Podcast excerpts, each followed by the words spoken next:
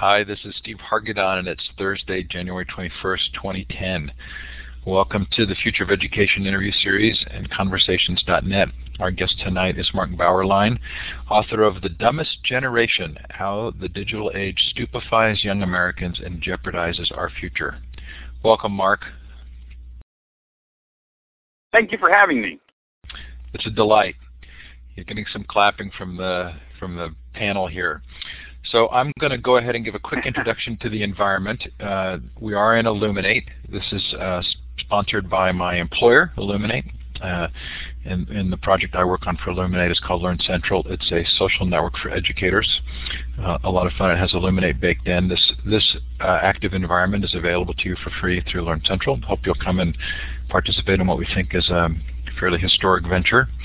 Coming up on Conversations.net in the Future of Education, on the 26th, Michael Horn returns with a case study in online learning, the Voice Academy study.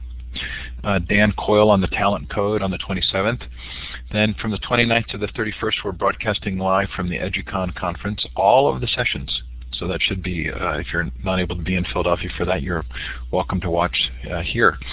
Tara Hunt on the Woofy Factor, February 2nd. James Paul Gee on video games. Shel Israel, Lisa Gillis, Larry Johnson, Clay Shirky on February 11th.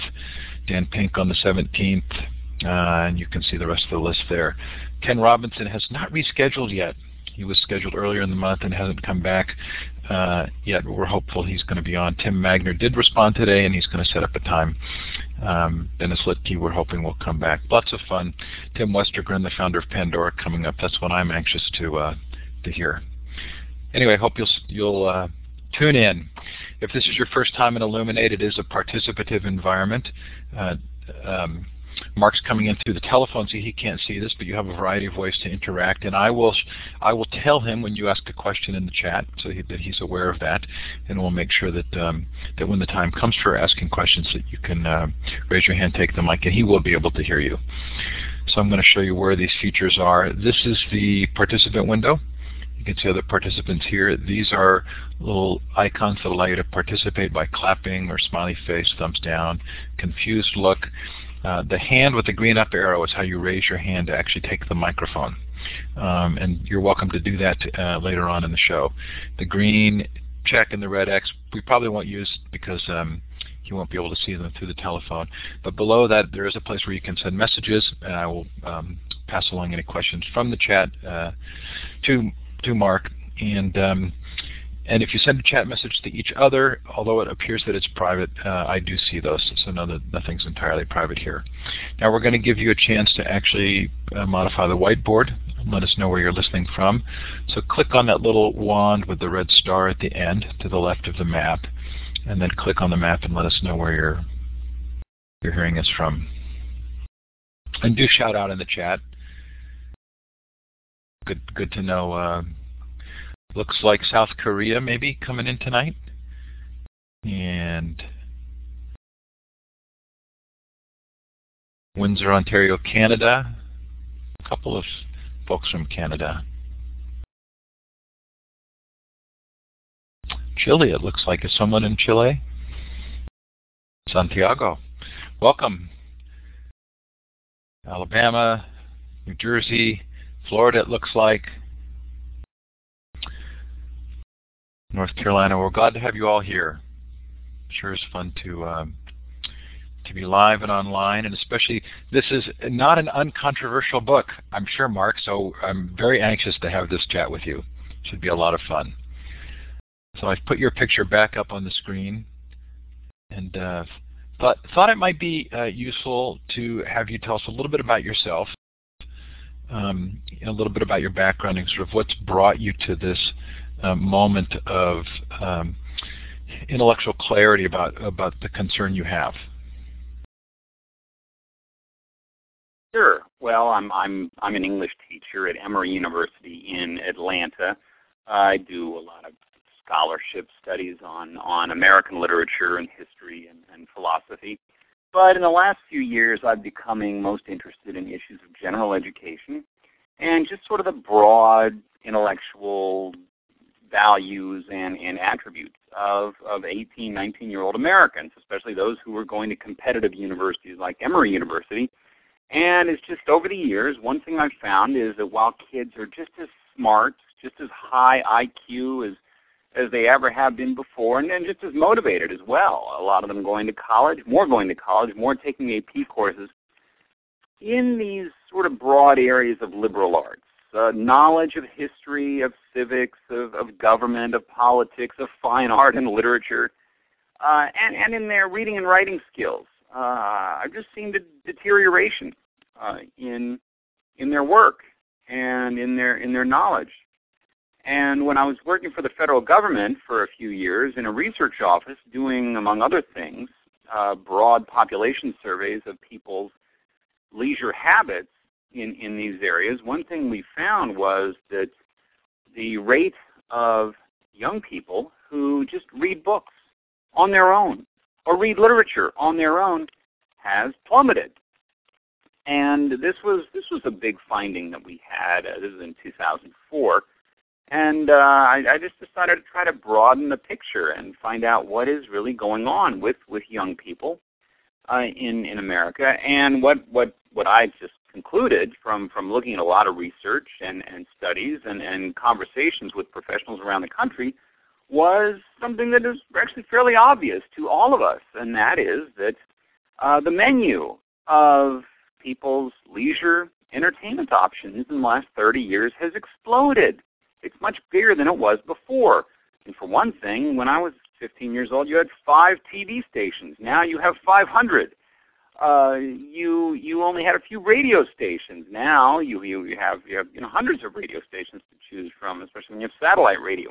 And of course, the introduction of digital technology, which means that while books used to form a pretty big portion of young people's lives, there's just a smaller portion now because you've got video games, you've got laptops, you have the web, you have chat rooms, you have personal profile pages and Facebook and text messaging, all the rest. And that these activities have simply crowded out some of those knowledge and literacy building activities that had a bigger portion before the digital age hit us so hard. And that these new digital practices do not inspire those levels of knowledge and those verbal skills that we had before. And it's a huge shift taking place, and I simply wanted to try to track it, raise the awareness of it, and hit hard on the polemical side of it, really to spark the conversation, to get the debate going back and forth. So I'm really glad you gave the scope of 30 years there, in part because as I read the book, I kind of thought about my father, who was born in 1934, and then I thought about myself, born in 1961, and then my son, born in 1990. And it seemed to me that the pattern you were describing, although you call it the digital age, I really saw the sort of the larger pattern. Seemed to me that we were talking about something that was beyond the current sort of social media context, but was a larger pattern. So let me ask a question. So when my dad went to college, not many people went to college, and he graduated from high school. He ended up having a fairly successful academic career. He was dean of admissions at Stanford and then at Princeton, which I think by any measure would be considered some level of success. But he tells the story that he would never have admitted himself to college. And he took 2 years after college to work and then 2 years in the military. Is part of this story just that there's a greater expectation for more people to go to college? Certainly, we do have a big push. Get everyone into college.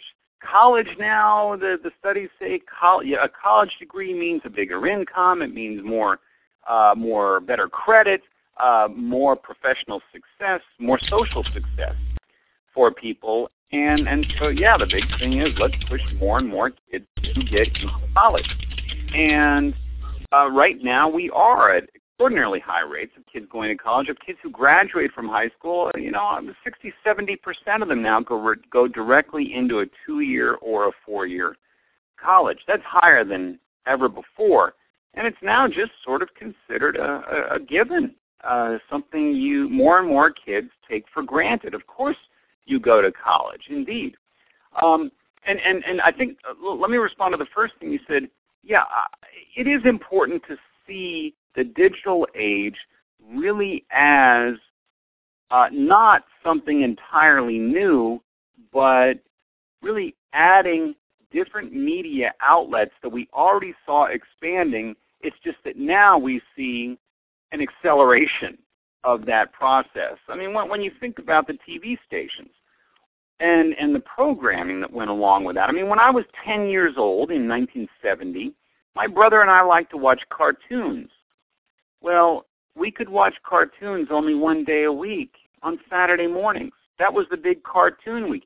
We couldn't go home and turn on the TV and have 5 stations delivering youth content to us all the time, the way you have now. You've got Nickelodeon, you have Disney Channel, you have MTV is for teenagers largely.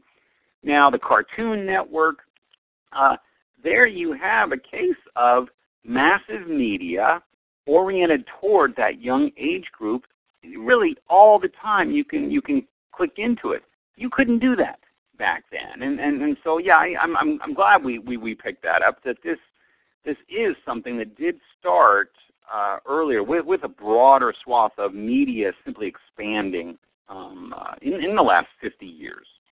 So in our family, our first home, we didn't have access to television signals. And our neighborhood was so small they never brought in cable. So not because of any impassioned desire, but just by circumstance, we've raised our 4 children without television. So my sense is that part of the message you're giving, and we've been really appreciative of what that's meant, part of the sense that I have here of your message is, let's not glamorize some of these things that are taking place, and let's make sure that we're being careful about their use and making decisions that allow us to remain vibrant intellectually for the benefit of our country. Is that fair? Absolutely, absolutely. And the issue that we have to realize is all of these digital tools, these digital activities are knowledge and taste-inducing activities if they're used with that aim. I can go to the website of the Metropolitan Museum of Art and look at 18th century masterpieces now that I couldn't before. I can go look at old maps, old documents. I can read books that are out of copyright. It is extraordinary, the universe of knowledge and information and art and culture available now. There has never been more high culture, high literature, in the old-fashioned traditional sense, more available to Americans today than ever before. The thing is, how do you get 15-year-olds to go in that direction when you have a very powerful force pushing in the other direction? And that is the old force of peer pressure. 15-year-olds care about other 15-year-olds. There are very big stakes for them to tap into one another, to know what the right songs are, the right clothes are, the right in-group, to follow all the trends, to make sure that you fit in. It's very much of a conformity culture. And the web, which could be a window onto the great big universe of knowledge, really is mostly for them a great big window onto one another. And that's only natural for kids to do. They've always had that inclination, and now they have a whole new weaponry with which to follow it. So we're getting a lot of great comments in the chat, and I am trying to grab them, and I will hopefully come back to them. But I want to drill down on a few things that I saw before I lose my role as moderator here. So I beg your indulgence as I keep going. So Mark, I heard that message and really agreed with it, and it had the same conclusion, which is, you know, having children who are definitely within that age category, knowing that this is their natural inclination to connect with each other. two things occurred to me. One was my children have reacted differently, and in some cases I think according to your concern, and in other cases have actually used the technology somewhat brilliantly to do things that I could never have done. So I don't think that you're trying to put everybody in one boat, right? No, no, and we recognize, first of all, that we've got a small cohort of super kids out there. They are the ones piling up 6 AP courses. They're the ones who are doing summer internships and starting volunteer programs, and they're doing homework, you know, all the time in order to get into the top schools. But I put that group under 10%, and there are some statistical reasons why I put that group under 10%, but they're amazing. And those are the kids who are going to shine if they don't burn out by the time they're 20. They're the ones who are going to medical school and law school. They are, you know, they're the masters of the universe in the years to come. It's really this middle group that is sort of just meandering through their high school years. They don't take history class seriously. They don't read enough on their own, and they're just scraping by, getting Bs in a great inflation world that we live in. They're getting into a decent enough college in order to get out there in the workplace. But the problem is that those crucial years of, you know, late teenage or early 20s, when they do have time to be reading, when they do have time to prepare themselves intellectually for a lot of adult demands when they're 30 years old, they're not using that time wisely. It's the old, you know, it's the old adage of youth is wasted on the young, and it's it is true, and it's really being wasted on the young in that too many of them are racking up way too many hours sending text messages to one another or building that extra cool Facebook page. Okay, so that leads me to sort of the second point, and it's and Jen, I promise all of your good questions here we'll get to, but she says, if all this is true, why place the blame on the kids? And that was my reading of the book as well. What I heard you saying was adults have abdicated their critical role as mentors, and these technologies are increasingly attractive and they address sort of natural instincts. And the answer is adults have to kind of stand up and say, there's an important role here for us as adults, and we're not fulfilling it. Yeah, and this chapter in the book, it's near the end of the book, called The Betrayal of the Mentors. And it says, don't blame the kids so much. Blame the people who are supposed to have passed along to them the conviction, you got to read some books while you're 17 years old. You got to acquaint yourself with some history. You've got to, you know, work on a foreign language a little bit. Try to learn some things on your own. And this is where my generation, the boomer generation, we blew it. We were not good teachers. For one thing, we're trying to be so young so much. In the 1960s and 70s when I grew up, it was youth culture, and the great thing was to be young. That's why I have that funny subtitle, Don't Trust Anyone Under 30. Well, the slogan of I'm a little younger than this, but the slogan of the youth movement in the 60s was don't trust anyone over 30. Well, what happens when you get a generation of people who are raised to believe the youth movement is it? Well, what happens when they're 40 and 50 years old? Well, they simply are uncomfortable with the position of being an authority, the position of being a judge, a position of saying to 17-year-olds, hey, you're screwing up. Sit down and read a few more books. You know, being that stern figurehead who is the mentor who is going to be a little bit tough on the kids sometimes in order to get them a little farther along in their lives. Well, Deb, you know, the youth movement made it hard for old people to do that. So that's Deb in the notes here is saying what happens to those adults who say that they get fired. And I think her point is, if I understood that correctly, one that I would make as well, which is we live in this very interesting culture in which a lot of the movies and the media portray adults as being incompetent, that youth save the day. And so those of us who are, I hope I'm in that category, trying to give my children a sense of the importance of certain kinds of rigorous thinking and traditions and reading certain material that is really important to know about protecting the freedoms in this country, that we face maybe a little bit harder battle doing that than my dad did, 40 years ago. I think so. When we had a culture created that turned adolescence into a time of rebellious heroism, when you had young people given a certain glamour just by virtue of their youthfulness, that pulled a lot of authority away from older people. And it made the old guy who says, oh, these kids these days, into, a ridiculous figure.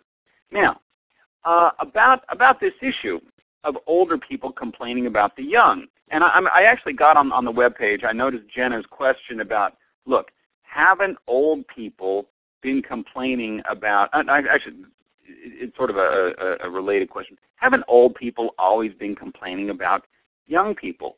Yes, they have. The older generation always gets tired of the younger generation because the younger generation is a little bit, naive, but they're still aggressive, and they think they're the center of the universe, and that everything is all about them, and they're so inexperienced and ignorant. And frankly, they come off today as just being old fogies and curmudgeons. I actually think it's a healthy thing when the older generation does take a critical posture toward the younger generation. They need older people to tell them, you're 16 years old. You don't know anything. You think you know everything, but you don't know anything. This is something that is the responsibility of old people to do. You pass along the idea of limits, the idea of you don't know everything. The world didn't begin with you. The most important date this year is not the day you get your driver's license.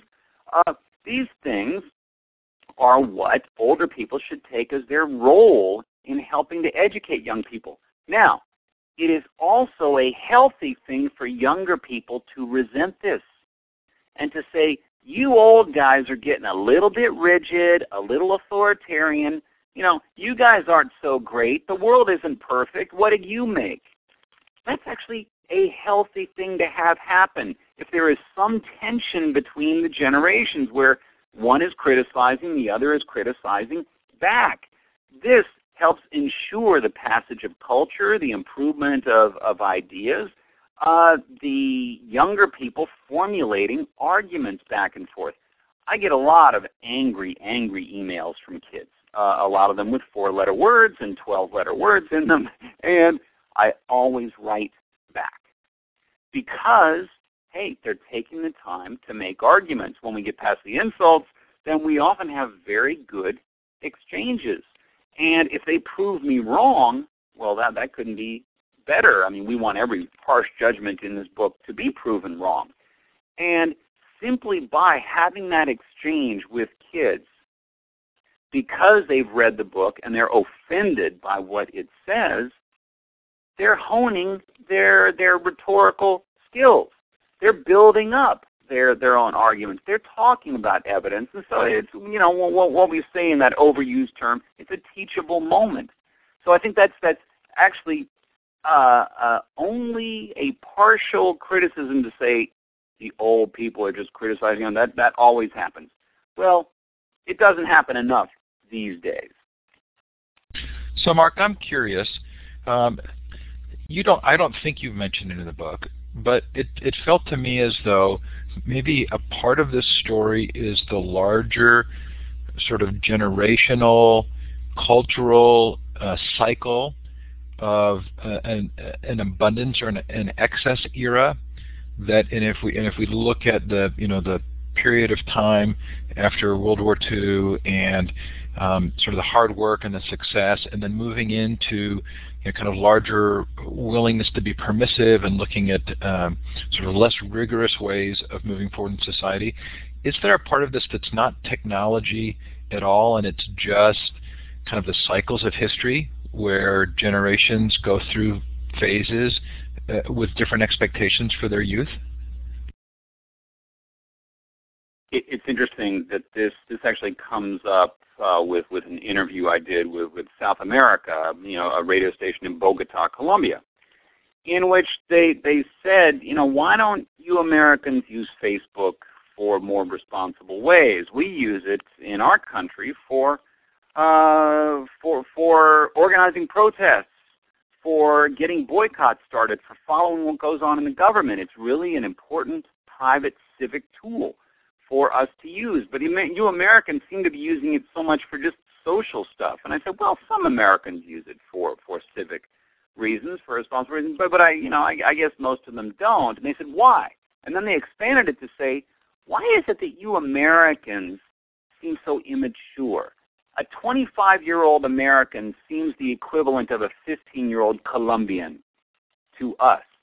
And I said, well, I have heard this before from other people, and I think that when you think about the condition young Americans are in, and this gets to your question, I think. When you think about the conditions Americans are in, it's very easy to avoid a lot of those harsh realities that Colombians have to face from the time they are 12, 13, 14 years old. I mean, you have, in many countries of the world, you actually have tanks lined up at the border. You have to think about your national security. You have to think about being invaded. Or you look upon an election coming up in your country as, well, this could be a national crisis. The United States has the longest running government on earth by far. And yet, we never look upon an election as jeopardizing the very nature of our government. In other nations, they do. And that doesn't get into issues of poverty, issues of health, if there's a civil war. So it's very easy to avoid a lot of those difficult realities that makes one a little bit more sober, a little bit more responsible and dutiful. And even in this time of economic difficulty right now, it's nothing compared to what Americans had to deal with in the past. We talk about we have 10% unemployment. During the Depression, unemployment reached 30% in some areas. So I think that there is a certain kind of softness, a certain complacency that comes with nice social and economic conditions for many, many kids. And who wants to face those? Who wants to deal with those things? If you can avoid it, why not? So I wish I had at my fingertips the John Adams quote. Do you know it, where he talks about that he studies war so that his son can study politics, so that his son can study art and history? Is that a familiar quote to you? Exactly. He laid out this three-part. Yeah, he said, I must study the arts of war, and so that my son can study sort of economics and politics, and then his son. We move from the revolutionary moment to building a state to now culture can come in, leisure can improve. Yeah, then the question is, what comes after the next generation and the next generation? Well, you get art, and maybe you have shopping taken seriously, and maybe we just lead into a form of shopping, frivolousness. Christopher Lash's famous book from 35 years ago, The Culture of Narcissism. This is where we're at, and unfortunately, the web plays into those natural narcissistic impulses that every 15-year-old has. I mean, how many 15-year-olds have an iPhone with 100 pictures of themselves on it? What does it mean to be a fragile, delicate ego that the 16-year-old is, and suddenly you can write a whole web page about you. It has pictures. You talk about the things that go on in your life. You have a diary for everyone to see. In the old days, you kept a diary and you put it under lock and key, and the last thing you wanted was for everyone to read it, anyone to read it. Now you put it all out there and hope the world looks at it. Well, this actually gives kids the wrong message, because one of the conditions of maturity is realizing that you know, 90% of what happens to you in an average week is of absolutely no meaning or significance to anybody else. Stop talking about it so much. You're not that important. So, Mark, in many ways, the genie's out of the bottle. I mean, I don't see us going back to not having television. I don't see us going back to not having blogging and Twitter and Facebook. So what do those of us who care about this do? What constructive role do we play now in sort of negotiating the cultural dialogue about these topics? What call to action would you make to us? This is you know, the big question that always comes up in the talks that I give, and I don't really have a broad answer except to say, look, parents and schools, parents and teachers need to ensure some period in the day in which kids disconnect and log off, get away from their pages and their phones and their texts and everything else, and engage with serious, sustained, slow intellectual activities just for a period of time during the day. And that could include watching C-SPAN.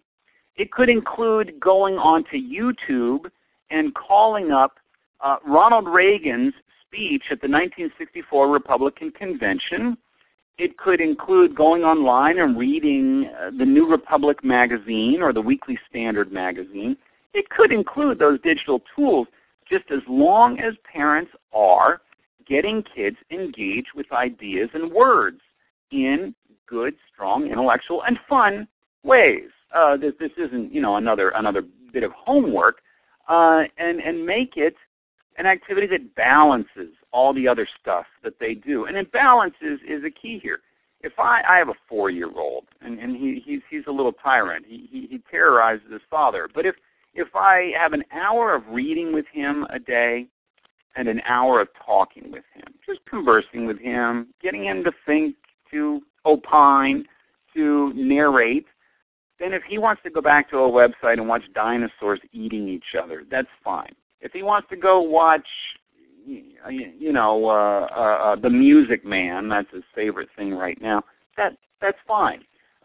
But you've got to carve out some space in the day for, let's just put it, the slow intellectual activities, the rich content, the rich historical material, and make it fun for them. You know, this is the parent's job or the teacher's job. Make it engaging. Make them focus. Make them so that they don't interrupt their lives every 3 minutes because they've got to check their phone. That's what I advise, and it's nothing sophisticated about it, but it's work. It is hard work, and it does require more vigilance from parents now because kids are inundated with all of this material. I wouldn't want to be a kid today because all the frenzied pace of all of it. So this is all I can say. In people's private lives, that's what they do. Jenna is chomping at the bit. Ooh, when is it time? I get one more question, Jenna, and then we'll go on. We'll go to Q&A. So, Mark, I don't think it's possible for me to dive more deeper or more seriously into this than you have in the book. But I want to ask what I think is a pretty serious question. Do these forces or societal changes that you're recognizing in the book lead us to a place where, in fact, the importance of being able to defend core democratic principles, to understand the role of government, to think about the role of institutions in public. Are we actually at a very unique place where it's going to be very important? And obviously, I have an, you know, my own sense must be coming through in the question. I can tell just by how I'm asking it. But it seems as though we're at a place where we really need to be able to talk about some pretty serious issues in a very serious way. And is one of your concerns that the same culture and society are leading a large group of the population to look for easy answers? Well, let me answer in two respects.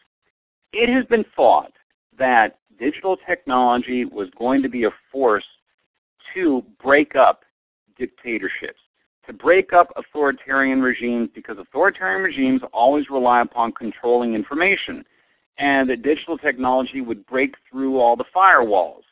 Well, I think if you look at the history of the last couple of years, that belief is looking a little bit premature. And the Twitter revolution is not doing to Iran what people were saying it was going to do. At least I don't see that right now. And China, the people we're talking about there, is getting more, the government in China is getting more sophisticated about using the web and controlling the information. So that, I think that's an open question that the enthusiasm isn't warranted. The other thing I will say, you have to remember something about American-style democracy. It puts a heavy burden of knowledge upon citizens. Citizens have to know what their government is up to. They have to remember the principles on which the country was founded, and they have to hold to the representative heroes and villains of the past and hold current people up to that standard in the present. If we don't follow what is going on in the halls of power, they're going to abuse their power. That's what power does. It corrupts. And the Founding Fathers understood the centralization of power is a dangerous thing. That's why they put freedom of the press in the First Amendment. They didn't put freedom in the press because they liked reporters. They despised reporters. Thomas Jefferson and George Washington wanted to hang them from the highest tree. But they also knew that a distant government had to be watched by someone. And that's what the press was supposed to do, to let people know what was happening. And then the people could vote the bums out, as they should a lot more often than they currently do. So if people don't know what is going on, if they don't have historical awareness and civic curiosity, we are going to end up with the kind of Congress that we deserve. And it happens time and again. And if you want to know the importance of knowledge in a democracy, just look at knowledge, historical knowledge, in a totalitarian society. When Joseph Stalin did his show trials in the 1930s and called up heroes of the revolution, had them confess, and then basically the usual form of execution was put them in a room and put a bullet in the back of their head. Not only did he execute those figures, but then he had his clerks go back through books and newspapers and remove that person's name and image everywhere it appeared. In other words, you're controlling historical memory. That's what totalitarian societies do to enslave people. Well, if people don't have any historical memory all by themselves, that only plays into the abuses of power. This is why we have to have a vigilant citizenry out there watching what is going on. You've got to have civic duty that is skeptical, that is suspicious, and you need knowledge to exercise that citizenship responsibly. Seems like there's a tension between comfort and principle. And I guess what worries me a little is that we're so far into comfort that we might give up principle to maintain the comfort. But let's stop there, because if I don't turn the microphone over to Jenna, I will really be in trouble. And she's raised her hand. Jenna, this is delightful. Okay, I'm giving you the mic. I don't know if you've done this before, but you can. There you go. Can you hear me? Yes. Yes. Okay. Thanks, Mark. This has been fantastic. I have kind of a two-part question that I want to ask you or get your thoughts on. It seems like you've been talking a lot in this conversation about the downsides to digital media and the social technologies that we have now, the noise and narcissism, the challenges of cutting through all of that noise. But there's also a definite upside And among those benefits to some kids are especially the marginalized ones or the alienated ones who typically or traditionally been marginalized. They have this chance now to find people like them and to kind of make those connections with people that they wouldn't previously have been able to. That's one example. But there's also this new phenomenon of all these new avenues to participation. And you kind of hinted at this earlier when you talked about those great bastions of culture, the museums whose contents were traditionally decided by the curators of those museums. But now we're seeing this time when everybody, if they want to, if they choose to, and they have the access to the technologies, can join in on those conversations about what's culturally valuable. So I want to get your thoughts on that, but I also want to get your thoughts on what I would propose is a problem with the way that we're measuring kids' intelligence. So I would argue that we have a new developing model for civic engagement that can't be measured by voting polls. It's measured in other ways, and the types of participation that we see from kids in their local affinity spaces, their local social networks, and so on. So we're seeing new sorts of practices, and I wonder if there's a possibility that the measures that we have for things like literacy and math and science, if those just somehow no longer apply to the practices and the types of skills that are now needed in this century and this decade.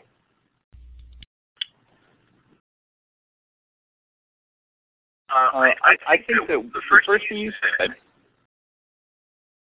about young people being able to find some community, some contact. You know, the oddball kid who was just left out in high school in 10th grade, well, now he can find some people through the networks, and that there is a benefit there. There is a value. Kids who have difficult questions about sexuality and don't know where to ask, or about sexual diseases and they don't have anyone to ask, well, they can go online now and pose those questions. Those are very good offerings that you have. And you're right, you have to appreciate the extraordinary benefits of all of that. And I think that we have so much provided for us by the web that it's easy to take it for granted, and we don't want to do that. In emphasizing the negative, the way I see it was this book came out when you just had a lot of digital hype building, a lot of revolutionary talk, a lot of enthusiasm for the web, and not enough of an appreciation for possible downsides to this. Now, my wife will tell you that I'm just constitutionally oriented toward pessimism, toward everything is getting worse. So maybe I'll admit to playing up the negative side of that.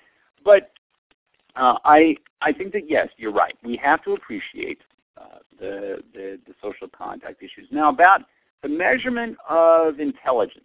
Look, you've got test developers right now who are trying to come up with tests that will measure useful knowledge and skills. And the thing we need to realize about that is test developers have a vested interest in measuring things that matter, in measuring things that count.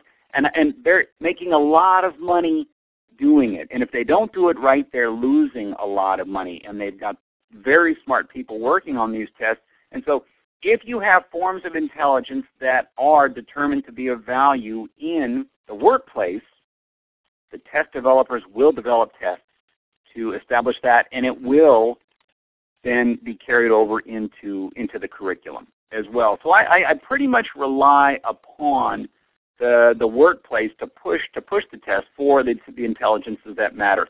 Now, in terms of the civic engagement, if we can get more civic engagement through the web, if we can get more kids interested in politics because of that, that would be great. And the Obama vote last year, the actual percentage of young people who did vote didn't go up that much. It only went up 2 percentage points from 2004. But there was a big issue in that they went 2-to-1 for Obama. We've never had a breakdown like that before, since the vote was lowered to age 18. But did you see what the vote count was in Massachusetts 2 days ago? for the youth vote, they only came out in, I think it was 15, it was either 15 or 17%. Only 15 or 17% of them came out and voted in Massachusetts. We had the same fall in the youth vote a few months ago in the New Jersey and Virginia governor's races as well. So the Obama inspiration phenomenon looks like a pretty short-lived one, that is at least so far. We'll see what happens in the midterm elections later on this year. But I simply do not see a great deal of civic upsurge among young people today, at least in terms of measurement by vote. And the vote is the most important. If you take a single activity, the vote is it. The vote. I mean, what is more important than what is a more important right than the right to vote? Well, I wonder if we can even make a distinction too, Mark, between participation and the kind of thoughtful intellectual participation that you're discussing. One of the things that concerns me a lot is the inability for there to be thoughtful dialogue. I read a magazine called The Week, and I love it because if you haven't seen, if those of you who haven't seen this magazine before, it's a wonderful magazine because it's a weekly that gives the perspective across the political spectrum for each story. So it's a great chance to kind of read all of the different ways in which people are approaching a particular issue. But I find that in my sort of cultural interactions with others, that there's a desire for simplicity when there's the need for complex thinking. And can we make it? Does it help to make a distinction between activity and rigorous activity? Well, one thing to realize about rigorous activity is that it requires a background, a thorough background in reading and study and learning. You can't just engage in a rigorous activity if you don't have a lot of knowledge about the issue in play. If you don't know about its history, its genesis, its politics, whatever it may be. For example, when we talk about something like the separation of church and state, it would help if people would say, well, when they ask people, what is the first right guaranteed in the Bill of Rights? And most people say free speech. When they polled college students, that only 1 in 25 kids knew that the first right guaranteed in the Constitution is freedom of religion. Now, you want to say, well, these days it's very easy to cast that right as secular people wanting to protect themselves from religious zealots. Actually, the people who inserted that most, who wanted it into the Constitution most, were religious people. They didn't want the state interfering in their religion. It was religious people who feared the state, not the state fearing religion. Now that's just a background issue. That just helps you understand the debate. If you come into the debate just, I'm an atheist, and I don't like religion, I don't want them to have any part of anything, well, then you're just reflexive, and you're not entering that. You can't be rigorous without, again, some background knowledge of the issue. And the thing about background knowledge is, to get background knowledge requires just a period of reading, a period of study, a period where you say, you know, I can't really have an intelligent opinion about this until I do a little homework. And I'm talking about years of homework. Now, what the web does is encourage young people to respect their own opinions at too early an age. They speak out too quickly, too soon. And so what I find is that you need a period of just hitting the books and keeping your mouth shut for a while. Ask questions. Don't give your opinion. Think about things. Don't just assert what you already believe. And much of our education is being turned over to giving kids more possibility to opine at age 15. And I don't think that that's I mean, that's again, it's premature. I'm loving the dialogue here, Mark, and I think it's really helpful. And I think in some ways we're proving the point of the importance of civil dialogue by having this discussion, because there are different points of view here, and there's some things I agree with you on and some that I don't, and you know, we're all going to come from different perspectives, but it's important to be able to talk about it and to at least sort of thoughtfully express different feelings and different reasoning. Who has critiqued your work or given an alternate view that you really respect? Well, I think some people have come forward and just raised criticism by saying one thing like, well, look, I mean, you know, just the title, The Dumbest Generation, this is sort of a, you know, throwing out there. Come on, that's just a hand grenade. And several people have said that, and I said, yeah, it is. But you know, I've written a few academic books which were nicely nuanced in their titles and very sober and scholarly, and they got about 100 readers. You know, I wanted to get this out there into the public debate, and I wanted to make something on the table that would get picked up by reporters, and so it wouldn't be a book review, it would be an article about the issue, and you have to throw in some strong polemical jabs. You have to be over the top a little bit, and then you hope in the ensuing discussion that things do get more nuanced and more balanced in terms of what the actual issue is. But certainly, this isn't the dumbest generation. You know, in terms of IQ, well, you know, IQ scores and that celebrated Flynn effect, they went up from about the 1930s to the 1980s. There's evidence now that it's flattening off in recent years. Actually, Flynn himself came up with a study a while back saying that it looks like scores might be going down in Great Britain, even though the web is certainly saturated in young people's lives there. But that I think is that's one criticism that people have made. But is there an advocate? And I could single out several people who. Is there somebody who's advocating for the positive value of technology in youth, like Don Tapscott, or that visibility, where you feel like they make a good case? I think I'll mention a few. I think Stephen Johnson's book, he made some good points about in certain areas people are getting smarter. This is that everything bad is good for you. Book, but I think the good people on this are Clay Shirky is an important voice on these issues. I think that the researchers at the Pew Internet and American Life survey, they're trying to get solid longitudinal data on what is going on in young people's lives. More people on the other side. I think Don Tapscott's work, he's tried to build up a research base about what is going on. Neil Howe, I mean, these are you know, clear people. Neil Howe has been arguing that this generation, the millennials, are actually a great improvement on prior generations as well.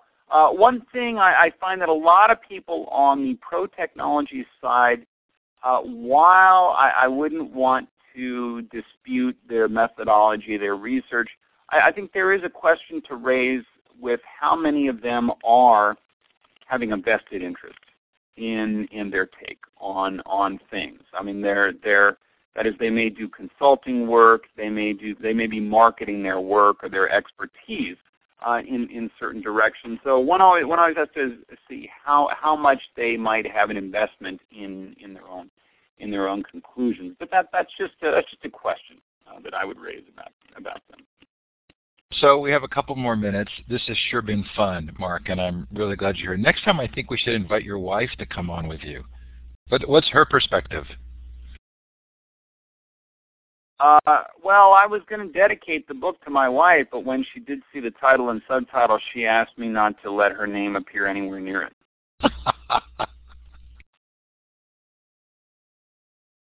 So we have a few more minutes. Is there anybody else who's dying to ask a question? Jenna, a lot of the ones I recorded were from you. Angela, I think you asked the question earlier on that didn't come back up. Did you want to raise anything? Are you still here and listening? So Deb's asking Mark, wasn't using the computer a much easier way to write your book? In fact, I compose by hand. I write with a pencil and paper. I'll write paragraphs and rewrite them, and then load them onto the computer. But of course, the computer is great. You don't have to retype pages if you make a typo. You don't have to get out, you know, those duplicates, the mimeograph sheets, and so on that people used to do. But I actually make students write papers by hand. They're rough drafts. They write by hand. And the reason I do that is because it slows them down. And when they say to me, why should I slow down? I mean, the computer makes it so much faster. And I said, I want you just to try writing a paper by hand.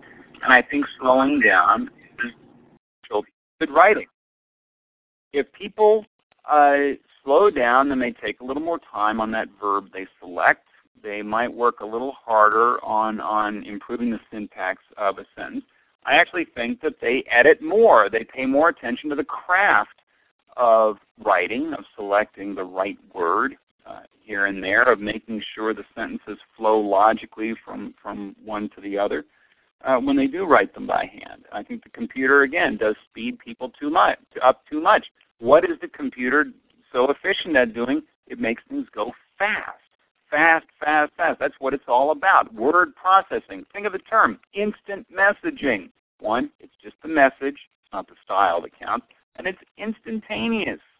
Well, so I regard my classroom actually as an adversarial space where I say, here, we're going to read real slowly, and we're going to write real slowly. Mark, this has been delightful. You're definitely at one end of the spectrum. And I think it's been really fun to hear that. I mean, I think just the sort of the final cherry on top was the requiring your students to write by hand. I'm sure that we're going to hear about that for weeks within the chat here. But I at first I reacted with some surprise, and then I thought about my own hobby, one of my hobbies, which is photography, and how I still believe that in the value of black and white photography, and maybe for some of the same reasons. So this has really been fun. We've got just a minute left, so I want to do a little bit of closing here. I am going to clap for you, Mark, and if you're still seeing the screen, you can see the little clapping hand. Sure appreciate your coming on, being a part of the dialogue. Really love this and really enjoyed the conversation, and I'm grateful that you've taken the time tonight. So thanks for doing that. Thank you. This was great. Okay, and so Mark, you're welcome to go at any time. Thanks to our sponsors, Learn Central, Illuminate, and C. Bloom and Associates, who paid for the books. My book budget, much appreciated. And don't forget, we have some good sessions coming up. Sure, glad to have had you on tonight. We'll do about a 5- or 10-minute post show. Mark, you don't need to stick around for that, but we'll do a follow-up for anybody who'd like to stick around and talk. So thanks, Mark. Best to your family. Sure appreciate your voice and the thoughtfulness of your arguments.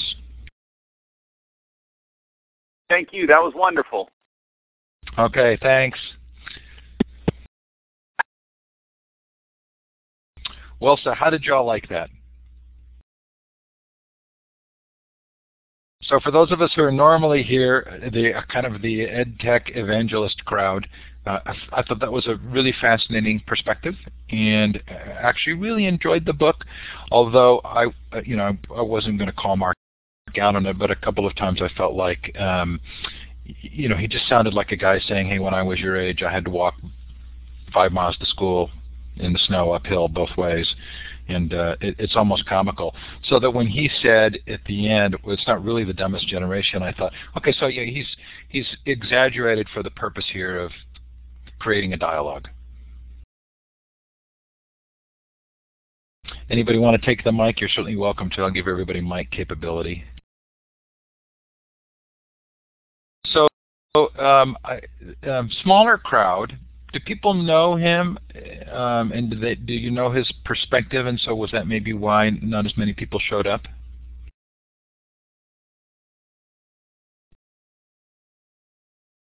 You know, I've wondered if this is just a hard week, but we had, you know, relatively low attendance this week in the sessions. And, you know, Yong Zhao I thought was sort of brilliantly interesting. And, you know, I think Mark's point here is worth knowing, especially for the purpose of sort of knowing those arguments. I mean, he clearly represents one side. And you know, I just had to laugh when he talked about making a student write a paper by hand. You know, I thought that was sort of the epitome of demonstrating his position. Deb.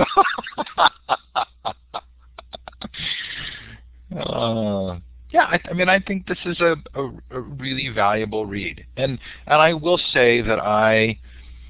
From the standpoint of thinking about culture and politics, you know, I do think that there is the need to consistently talk about the importance of historical knowledge dialogue. Although we live in a, you know, most of us have grown up in a democracy. You know, Yong Zhao reminded us of just how different it is to be in a democracy. That's worth knowing how to defend intellectually. Chantal, I agree, and I'm again. I love the civil dialogue. I love being able to have this conversation in a thoughtful way. So I was. Yeah, he could see the chat. He did log on. So I was at a conference last week, the FETC conference, and gave a talk on how, sort of how the world is changing with Web 2.0. And had one guy really push back in the audience, and said, you know, we're teaching writing. Things that hasn't changed. So our teaching really shouldn't change because it's still about teaching writing and reading. And I've of course thought of good responses after the fact, but one thing that I thought of, and I'm curious to get your take on, is when I was writing, it was always understood that the 5-paragraph essay that I was writing would be edited by somebody else, and if I ever got published, there would always be a chain of people looking at that before it got out to the public. And that my children and many of your students are not writing 5-paragraph essays in most of what they write. They're writing 1- to 10-sentence responses on the web. No one is filtering that before it gets out, and so does that change how writing is taught? There is a very important to know how to communicate clearly now, because my kids are writing way more than I ever did at their age. And do you teach writing any differently, knowing that most of what they write will not be 5-paragraph essays, and most of what they write will instantly be viewable by others? Does that change the teaching of writing? So, Michael, that's my question. Does it change how writing is taught? I mean, if writing is taught by 5-paragraph essays, should there be assignments that are more realistically like the kind of writing that they will be doing? I'll grab the mic here, Stephen, and give my sense of it. The type of writing I think that they're doing, you know, the blogging and the easily publishable, easily shared writing, is that really the kind of writing we want to be teaching? You know, you were taught a very formal way of writing, and if you went into, say, an English program, for example, or a journalism program, you would have been taught a very different kind of writing. You went to law school, you would have been taught another kind of writing. If you went and did a PhD program, you would have been taught yet another kind of writing. I think the question should be, is what kind of writing do we want our children today to be able to do as a bare minimum? And if what we want in terms of a bare minimum is for them to be able to blog without grammatical errors, then yes, you want to change the type of writing you're teaching. But I think we should probably set our goal a little higher. Kathy, did you want to respond? It's like you've taken the mic, but we can't hear you if you're speaking. Sorry about that. So, Michael, I wonder about that, because most of the students are, the writing that they do and the communicating they do will be that sort of, let's call it one paragraph writing. And is that not valuable to teach? Because it is communication, it's written communication, and there is a fair amount of knowledge to be transferred with regard to learning how to do that. I think it goes to the fundamental question of what is the purpose of our K-12 education system. Historically, it's been to prepare them for life after graduation, what they're going to do when they're 19, which generally speaking has meant go to some form of post-secondary or go into the work environment. More and more right now, because of this everyone must go to college and let's dumb down our undergraduate degrees, it basically means everyone is going off into a post-secondary institution. And do we really want to prepare students to be able to write and express themselves effectively in these one-paragraph essays if where the vast majority of them are going to end up is in a post-secondary institution? Is that really doing them justice for the person that has to teach the freshman courses at some college or university? Well, so I would ask, is it either or? Meaning, and I guess I'd push back a little, because I would say that the greater volume of material produced both by those who go on to higher ed and those who don't will not be the kind of formal writing that's done, that's used to teach writing. Interesting. Please push back. Well, I'd say the other side of that is, if they're already doing it and they're already doing it at least somewhat effectively because they're at least able to communicate with each other, do we really need to teach it? When you and I went to school, I mean, the telephone was the way in which you and I would have communicated with people in a verbal fashion to quite an extent, but, no one ever taught me in my English class how to deliver an effective telephone conversation, but I did have to do public speaking, even though very little of my formal stuff in communication was in public speaking. It's so funny you use that example, because the first thing that came to mind for me was I was taught how to hold a telephone conversation by my parents, and it started with how I answered the phone. Hello, this is the Hargadon residence. This is Steve Hargadon. May I help you? And then if they asked to speak to somebody, yes, just a moment, please. I mean, it's so funny because I actually remember being taught that, not necessarily in school, but there was a need to be taught that.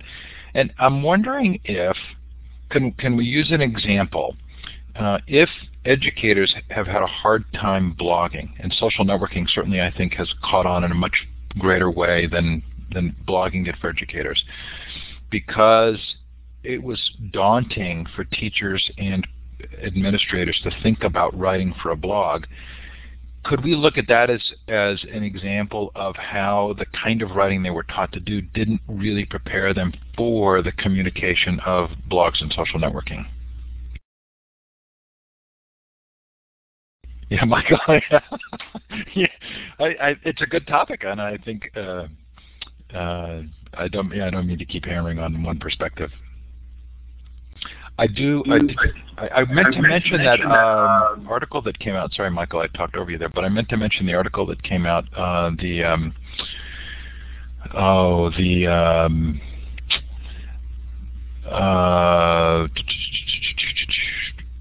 Daily media use among children and teens up dramatically from 5 years ago. And who produced that? Does anybody know? Did anybody read that? Oh, Kaiser Family Foundation. Somebody gave a link for The Week in the chat. I think, I can't remember who it was, but there was a link. And you could just do a search on the web. I think Google, yeah, there you go. Well, monopolizing the audio has never stopped me, Michael, so I certainly don't want to stop you from monopolizing. Well, to pick up on your question then about the type of writing with blogging, if you want to look at what kind of writing blogging falls into, it probably most closely mirrors either journal writing or journalistic writing, depending on the focus of your blog. And I know, I mean, I graduated in '93, so I don't know where that places me in terms of the rest of the audience, but both of those things were part of my English curriculum from as long as I can remember, and I specifically could state at least from grade 7 onward.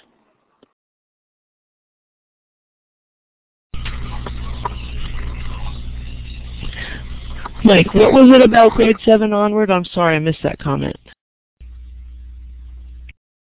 I was responding to Steve's question about the, about teachers not teaching blogging because they don't feel comfortable with it. And I indicated that depending on the type of blog you have, most of the kind of writing that bloggers would do would either fall into that journal/diary kind of writing or more of a journalistic reporting kind of writing. And, you know, as someone who graduated in '93, and I don't know if that places me as in the average in terms of where, how old everyone is, or if it places me younger than other people, but those were things that were part of the English curriculum that I had to take all through high school and most of middle school. I see teachers doing quick writing,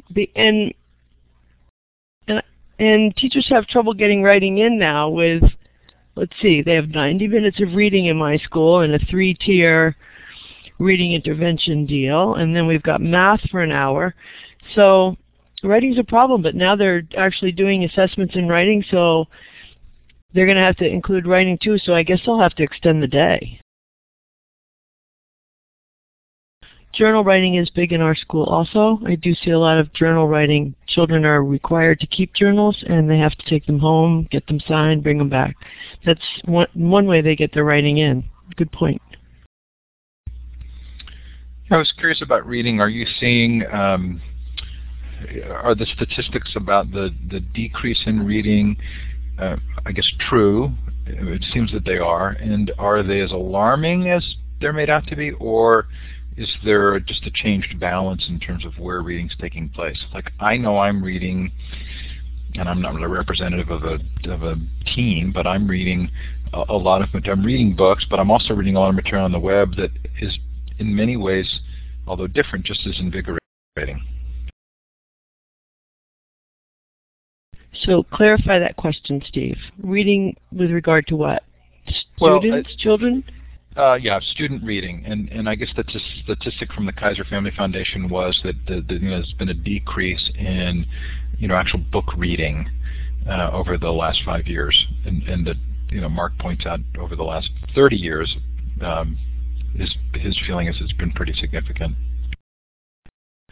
I can only speak for my school, and there's a huge push on reading books, but there's a conflict, because the teachers are pushing for reading books and the librarian is pushing for reading books. But then we've got this whole conflict between the fact that we're not making annual yearly progress. And so then there's a question from the educator's viewpoint with regard to, if they keep pushing the standard up, all schools eventually won't make annual yearly progress. It's frustrating, but I see a lot of children with a great love of reading. And it's kind of sad, because that RTI model where you have 90 minutes of reading and there's, everyone has group instruction, there's like the 3-tier. Well, a lot of the children that are the top readers are getting bored by that. They also get bored by a lot of the programs that are being brought in, like we have Scott Forsman now, which was really sad for me to see, because I'm 56 years old and I was a real C-TED, C-Sally, spot jump. I was pathetic. It didn't work for me. So to see it back again makes me sad. But I think the kids do read, but I don't know about everywhere.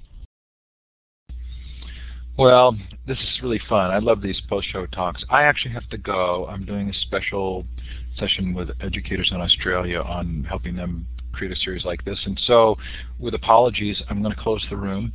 Thanks for coming tonight. Sure enjoyed the discussion. I think that with Yong Zhao and Mark Bauerlein tonight, we've had a really interesting week, and so sure appreciate those of you who have been here. Have a good night.